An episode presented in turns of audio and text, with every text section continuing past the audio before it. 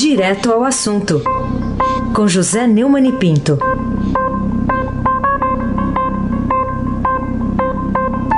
Neumani, bom dia. Bom dia, Raíssen Abac, o craque. Bom dia, Carolina Ercolim, Tintim por Tintim. Bom dia. Bom dia, Almirante Nelson e o seu pedalinho. Bom dia, Bárbara Guerra. Bom dia, Moacir Evangelista Biasi. Bom dia, Clã Bonfim, Manuel Alice Isadora. Bom dia, melhor ouvinte, ouvinte da Rádio Eldorado. 107,3 FM, Heisen Abac, o craque. Vamos começar. 3 a 0 hein? 3 a 0 Luiz, Luiz Adriano Abac. Luiz Adriano, Luiz Adriano, Luiz Adriano. Vamos lá, ô, ô Neumann, a gente está acompanhando aqui no noticiário, trazido pelo próprio Estadão, que a Câmara está tentando ressuscitar o foro privilegiado para políticos com mandato. É, tinha lá uma PEC aprovada pelo Senado em 2017, que agora, só agora que eles vão começar a analisar, mas querem impedir juiz de primeira instância de poder, por exemplo, mandar prender deputado. Que justificativa tem para isso? Heisen, é, o Rodrigo Maia já deu apoio a essa emenda infame ao projeto do Senado. Ah, o... Depois de uma grande discussão sobre a questão do foro privilegiado e querendo agradar o eleitorado, que é quem deve agradar mesmo, o Senado é, aprovou um PEC, né, um texto é, é, que reduz o foro privilegiado no Brasil a apenas cinco autoridades: o presidente da República, o vice-presidente, os presidentes da Câmara, do Senado e do Supremo Tribunal Federal. O texto foi aprovado em 2017 pelo Senado e, segundo o noticiário, né, como uma retaliação ao Supremo, né, que na época começava a discutir a restrição do foro privilegiado apenas para parlamentares. Aquele, aquela confusão com Renan Calheiros, a questão da, da linha sucessória, né? A, a PEC ficou dois anos parada na gaveta da Câmara e agora, dois anos depois, vai ser discutida. E os deputados pretendem incluir nela um salvo-conduto para proteger os políticos, ou seja, eles mesmos. Com aval do Rodrigo Maia, o deputado e jurista, juiz, advogado Luiz Flávio Gomes, quer impedir que juízes de primeira instância determinem medidas drásticas contra políticos, como prisão, quebra de sigilo bancário e telefônico, além de busca e apreensão ou seja, blindar deputados, senadores, governadores, prefeitos, ministros e outros agentes públicos de investigações e, e julgamentos chamados no Congresso de ativismo judicial. O deputado Luiz eh, Flávio Gomes, ele teve uma bela votação porque ele liderou um movimento contra a corrupção e apareceu como uma espécie de é, é, outside né, da política. Muita gente boa votou nele. Eu me incluo entre eles, o, professor Modesto Carvalhosa, com quem eu falei ontem, que está revoltado, porque é um façante, né? Quer dizer, um camarada que usou um bom discurso, que usou a boa-fé dos outros, inclusive de gente que não é, é, inocente, não é ingênua, né? como foi o caso dos dois citados aqui, e, e mentiu. É, apenas o utilizou uma ocasião para é, depois é, proteger-se a si mesmo e aos seus coleguinhas. É, ele já vinha é, ultimamente criticando os, os vetos e, e, querendo derrubar os vetos do presidente Bolsonaro para a lei da, contra a, abuso de autoridade, é, etc. Né? É uma coisa lamentável e é por isso que a política no Brasil é uma atividade sórdida. Gente desse tipo, né? aproveitadora, que usa a boa vontade dos outros para explorar a própria má vontade. É uma pessoa abastada e que não precisava desse tipo de expediente, mas faz é para se defender mesmo. Deve, deve dever alguma coisa, né? Carolina Ercolim, tintim por tintim. Neumani, vamos falar sobre a prisão né, do filho do ex-ministro de Minas e Energia e ex-senador Edson Lobão, Márcio Lobão. Que novas informações trazem à tona essa operação Galeria que acabou prendendo ele? Carolina, o Estadão publicou que o superintendente regional da Polícia Federal do Paraná, Luciano Flores de Lima, é, considera a Operação Galeria, deflagrada na manhã de ontem, dia 10, uma verdadeira aula de lavagem de dinheiro. Né? A lavagem de dinheiro é um dos crimes mais sofisticados e, e difíceis de serem é, detectados, investigados, denunciados e processados e condenados os seus autores. Né? Essa galeria é a referência a galerias de arte, porque a lavagem do dinheiro empreendido pelo Edson Lobão, pela mulher, pelo filho e pela nora, segundo o, o Polícia Federal, né?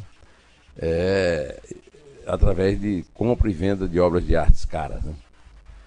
Segundo a polícia, as diferentes operações do Márcio Lobão, filho do Edson Lobão, que foi senador e ministro de Minas e Energia, pessoa muito ligada a Zé Sarney, seu candidato lá no Maranhão, teria feito para ocultar valores de sua origem, né? propinas da empreiteira Odebrecht e do grupo de serviços ambientais Estes.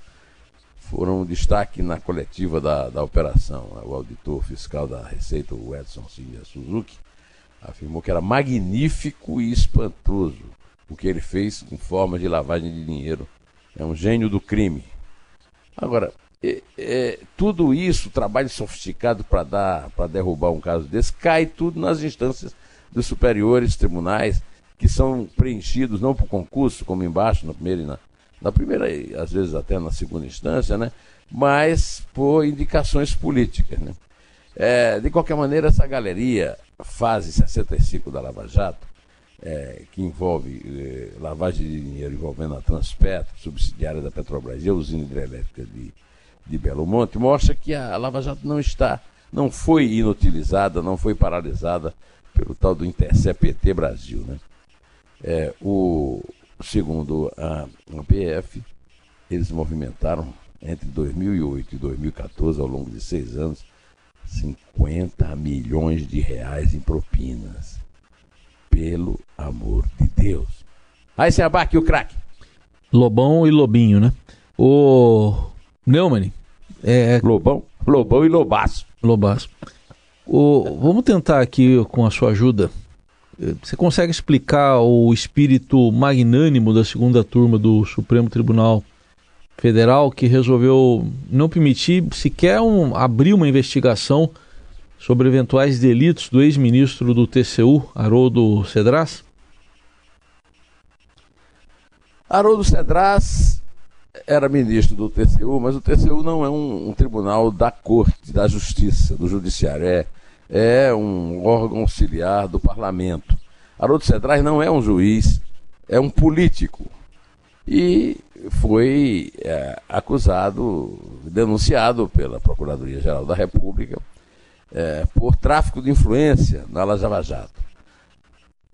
Os, é, a, a, segunda turma, né, que é, que é o, o, Gilmar Mendes chama a primeira turma de Câmara de Gás. E a segunda turma é a turma do Deixa que eu solto. Né? Gilmar Mendes, o, o, o Ricardo Lewandowski, com a ajuda do é, decano. Né? O, o, decano anda doente, mas anda agora também votando nesse tipo de benemerência. Então, eles arquivaram por 3 a 2 a o relator sempre perde, né? Na segunda turma, o Edson Fachin. E, a, e dessa vez a Carmen Lúcia votou com Fachin, 3 a 2 Ele teria, o, o Cedrais teria atuado para influenciar o processo do TCU que envolviu a usina nuclear Angra 3. O resultado é mais uma derrota do relator, mais uma derrota do país, né? É, o, o, a PGR, na denúncia, destacou que o Haroldo Cedrais tinha mania de pedir vista, mais tempo para análise, de um dos casos de interesse da UTC, analisados pelo Tribunal de Contas da União, mesmo o próprio ministro estando impedido de atuar no processo. Haroldo Cedrais mostrou o poder de controlar a data do julgamento e influenciar decisões do tribunal, segundo a Procuradora-Geral da República. Tiago Cedrais recebeu durante junho de 2012 em setembro de 2014, pagamentos mensais de 50 mil reais, mais um pagamento extra de um milhão, repassando parte dos valores para o ministro Haroldo Cedrais. Mas Ricardo Lewandowski, Gilmar Mendes e Celso de Mello que não houve elementos suficientes contra o ministro Haroldo Cedrais para justificar a abertura de uma ação penal contra ele. Pobres de nós que não temos esses protetores, porque não temos poder é, político nem financeiro para chegar a, a sequer vestir a toga lá no, no Supremo Tribunal Federal, Carolina Ercolim, tintim por tintim. Muito bem. Agora queria saber de você algum bastidor aqui sobre um, um novo cargo que está sendo assumido pelo senador Flávio Bolsonaro de uma forma informal aí no Congresso. O senador Flávio Bolsonaro é o primogênito do Jair Bolsonaro. O, o Jair Bolsonaro, com a sua mania de numerar os filhos, o chama de 01. E agora, segundo a reportagem que está no estado de São Paulo hoje, na política, eh, o senador Bolsonaro está sendo apelidado de, apelidado de ministro 01. Né? É, ao contrário do que se previa, né? que o, o Flávio Bolsonaro entraria morto politicamente pelo, é, pelo, pela denúncia de que ele foi é, alvo, né?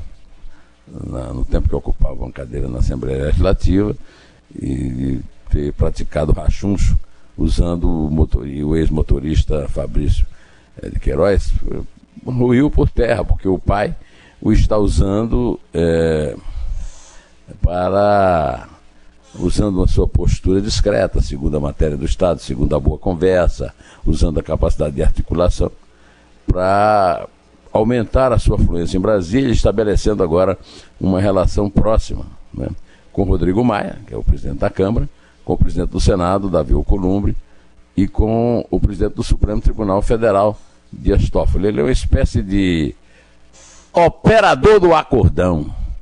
Pelo amor de Deus, né? Quer dizer, outro caso o Jair Bolsonaro foi eleito para acabar com esse tipo de safadeza.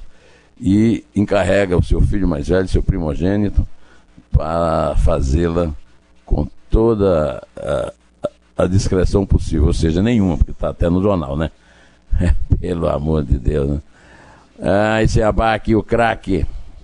O Neumann, saíram ontem estatísticas né, do Fórum Brasileiro de Segurança Pública mostrando uma queda no número de homicídios, o número ainda está alto, né? Só que aumentou a letalidade policial, aumentaram outros crimes também. Até que ponto esses dados todos podem influir no clima, no clima tenso, né, recentemente aí das relações entre o presidente Jair Bolsonaro e o ministro da Justiça Sérgio Moro? É notícia no jornal que o Brasil registrou 57.341 homicídios ao longo de 2018 e o equivale a 157 casos por dia, de acordo com os dados divulgados nessa terça-feira. Ontem, pelo Fórum Brasileiro de Segurança Pública. É uma queda de 10,4%. Não é uma queda espetacular, mas é uma queda. Né? São registros é, de 2011, ou seja, de oito anos atrás, em relação aos registros do ano passado. É, quando a, foi recorde a briga entre facções. A quantidade de assassinatos do ano passado é a menor desde 2013 e a taxa de 27,5 por 100 mil habitantes a menor desde 2011. Né? A letalidade policial aumentou 20,1%, chegando a 6.220 casos de morte é, em confrontos com a polícia. Né? É, o equivalente a 17 mortes por dia. Segundo o mesmo relatório, o país teve 180 estupros e 720 agressões por dia em 2018, segundo o relatório. O, isso aí mostra um trabalho eficiente do Moro, é, nas condições em que ele está operando, com, sem dinheiro nenhum e, e desprestigiado pelo chefe, são notáveis. Né? Parabéns para ele. Vamos ver se o Bolsonaro cria juízo e, ele dá o, o apoio devido que ele prometeu em campanha ao combate à corrupção. É, Carolina Ercolim, Tintim por Tintim. Muito bem. O Neumann, será que o ministro da Fazenda Paulo Guedes vai conseguir, na sua opinião, enfiar goela dentro do chefe Bolsonaro do Congresso e da sociedade o imposto do cheque, né, a CPMF, seja qual nome vier a ter? É, não está fácil não, né? Mas ele está lutando, né? Ah, o, o secretário adjunto da Receita, o Marcelo Silva, confirmou para o Estadão, que ia aqui para a Rádio Dourado, né? Que o governo vai mandar uma proposta de criação da, da contribuição sobre pagamento CP para reduzir gradualmente impostos que as empresas pagam sobre a folha de salário dos funcionários. A, a alíquota do novo tributo, nos moldes da extinta CPMF, como você falou, é o Imposto sobre Transações Financeiras, será de 0,2% no débito e crédito financeiro e de 0,4% no saque e depósito em dinheiro. Vamos ouvir, por favor, Mirante Nelson. Um imposto que é universal e, como sendo universal, ele é o mais apropriado para se financiar a Seguridade Social. O que está sendo clamado pela sociedade é simplicidade. Quando você fala de um imposto sobre transações bancárias, estou falando de um custo zero de apuração, tempo zero de apuração. Na verdade, é um imposto muito fácil de cobrar, não precisa arrecadar, precisa usar a máquina arrecadadora, porque é cobrado na, na, ali na fonte, no bolso do contribuinte. É, não dá para sonegar, né? Porque são transações financeiras. Isso é, aparentemente é positivo, mas na verdade é um imposto que é injusto, ele atinge mais os pobres, que atinge por igual a todos, então prejudica mais os pobres, e, e também porque é, é, ele é difícil, ele, ele, é usado sempre. Dessa vez não tem um nome provisório, mas o provisório, segundo o, o Heissen, né, aprendeu lá com o, o professor Benedito, vira permanente com o mesmo P. Carolina Ercolim, tintim por tintim. Sou, sou Joe. Ah, desculpe. Vamos lá. Queria que você falasse. É o, é o, é o Luiz Eisenabach e Adriano três vezes. Muito bem. Queria que você falasse um pouco aí, porque eh, teve um caso aqui de um inquérito da Polícia Federal incluiu um homônimo de um, de um do deputado, do Hélio Negão, né, um amigo do presidente Bolsonaro, incluiu eh, um homônimo dele numa investigação e o que tem a ver esse inquérito aí na Polícia Federal com essa iminente queda do superintendente da PF no Rio de Janeiro, o Hélio Saad, Neumani? Olha, sempre que acontece qualquer rolo em relação à família Bolsonaro, os amigos de Bolsonaro, né, vem é, uma onda de. É, nem sempre é assim, né? Eu já esclareci que o delegado Ricardo Saad, que é o superintendente da Polícia Federal no Rio, não é conhecido assim por sua grande disposição em trabalhar. Ao contrário, ele gosta de tirar umas férias e tal, por isso que o Bolsonaro falou nessa questão do desempenho dele. Mas, na verdade, o, o, que tem, o que está prejudicando muito, digamos, a, a carreira dele lá na Polícia Federal é que o, o, o deputado Hélio Negão, do PSL do Rio de Janeiro, né, que se considera até da família Bolsonaro, apesar de ser negro, né, é, foi incluído um anônimo dele no inquérito sobre um crime previdenciário. E agora o Sérgio Moro está mandou a Polícia Federal investigar essa inclusão. E isso aí pode é, ajudar a derrubar o, o, o Ricardo Saad. Né? É, hoje os jornais estão dando que o futuro, provável futuro superintendente da Polícia Federal tem conexões muito próximas com os filhos do Bolsonaro. Né? É, eu só espero que a Polícia Federal mantenha a sua tradição de independência, que não é garantida pela lei, mas pelas práticas internas, porque os grupos de lá não costumam ser muito subservientes à estrutura é, hierárquica normal. Né? Tem o grupo do PT, do, do Paulo, como é que chama? Paulo Lacerda, tem o grupo do, do, da, viúvas do Tuma e tem o grupo do Marcelo Itagiba, que foi deputado federal pelo PSDB, ainda ligado aos tucanos. Carolina Ercolim, tintim por tintim. Neumani, é, vamos falar sobre a Raquel Dodge, que alegações apresentou à Procuradora-Geral da República para fazer parecer recomendando a cassação do mandato da senadora juíza Selma Ruda, do PSL do Mato Grosso, e a realização também de novas eleições. É, a, a a Raquel defende a cassação do mandato da senadora juíza Selma Ruda, do PSL de, Mato Grosso, é, por crimes de caixa 2, por crimes eleitorais. não é comum isso. A polícia, normalmente, eu tenho reclamado muito que a justiça eleitoral é muito leniente. Mas ela está recomendando não apenas a cassação do mandato da senadora, mas também que se realizem novas eleições para preencher a vacância. O, o terceiro colocado, que é o Carlos Henrique Baqueta Fávaro, é, pediu para ela para assumir o cargo, a, a, dizendo que se existisse a vacância, mesmo que por pouco tempo, seria prejudicial à representação do Estado. Mas a procuradora negou o pedido, dizendo que o pedido não encontra amparo na Constituição Federal. Eu só, é, eu só lamento eu aplaudo, acho que é uma decisão é, é perfeita, mostra que a justiça eleitoral pode funcionar quando quer. Eu só lamento os, os fatos quando ela não quer. Por exemplo, os 12 processos do senador Ana Calheiros, que não tem a mesma rapidez e a mesma guarida de uma pessoa que foi eleita no ano passado. Não estou defendendo a pessoa que foi eleita, é, eu estou apenas lamentando o fato é, de que isso aconteça e que ainda haja na Câmara um deputado que subiu em palanque é, na, na, na Paulista para pedir voto contra a corrupção e que esteja estendendo esse meio de. Porque corrupção, Carolina, não é só pegar dinheiro, não, também usar o poder, é também ficar imune à, à possibilidade de punição, que é o que acontece nessa emenda absolutamente canalha, cretina, absurda do deputado Luiz Flávio Gomes. É, vamos ver quantos gols Oh, Carolina, quantos gols o Luiz Adriano fez ontem, Carolina? Três. Três. Então conta. Quantos gols o Neymar fez ontem? Ontem ou hoje? Zero. Zero. Essa é a contagem do Nelson, é a última. é três.